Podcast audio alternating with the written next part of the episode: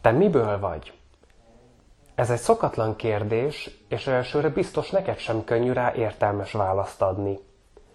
Valójában mindannyian penhalmazok vagyunk. Üdvözöllek, én Pata vagyok, ez pedig az önismeretterjesztő. Beszélgessünk egy kicsit az atomelméletről. Mi az a penhalmaz? A világon minden, amit csak meg tudsz fogni, beleértve téged is, protonból, elektronból és neutronból van. E három részecske alkotja az atomokat és a molekulákat.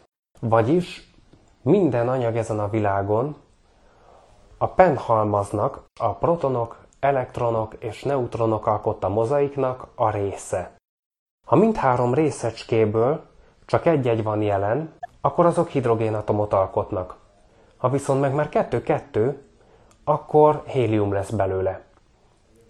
Nézd végig a periódusos rendszer többi elemét.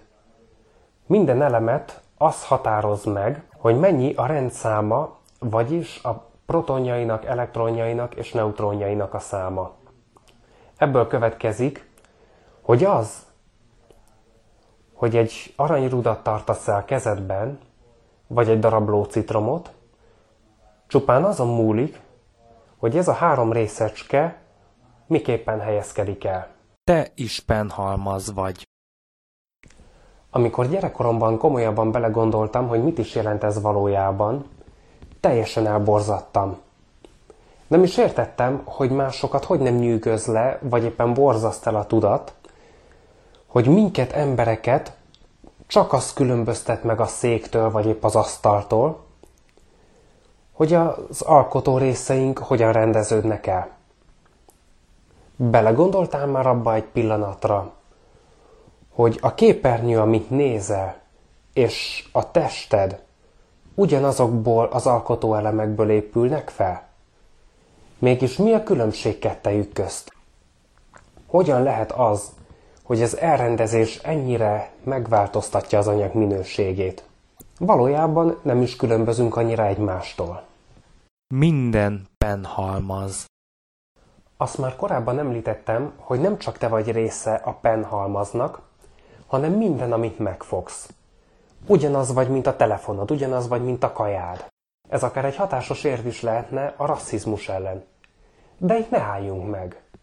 Ha ugyanis belegondolsz abba, hogy ugyanabból vagy, mint a tégla, amiből a házad felépült, és tudatosan megéled ezt a csodát, azonnali meditációs élményre számíthatsz. Kiút a nihilizmusból.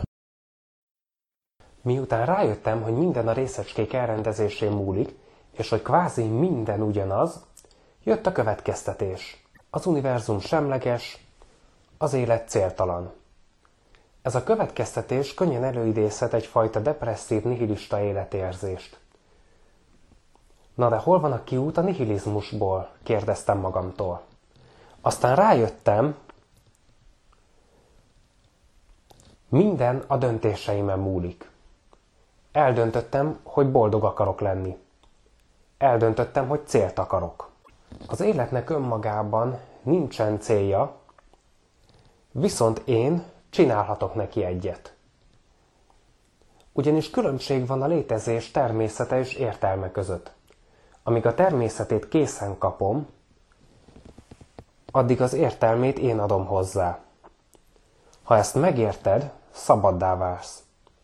Olyan szabadságot kapsz, amit senki sem vehet el tőled.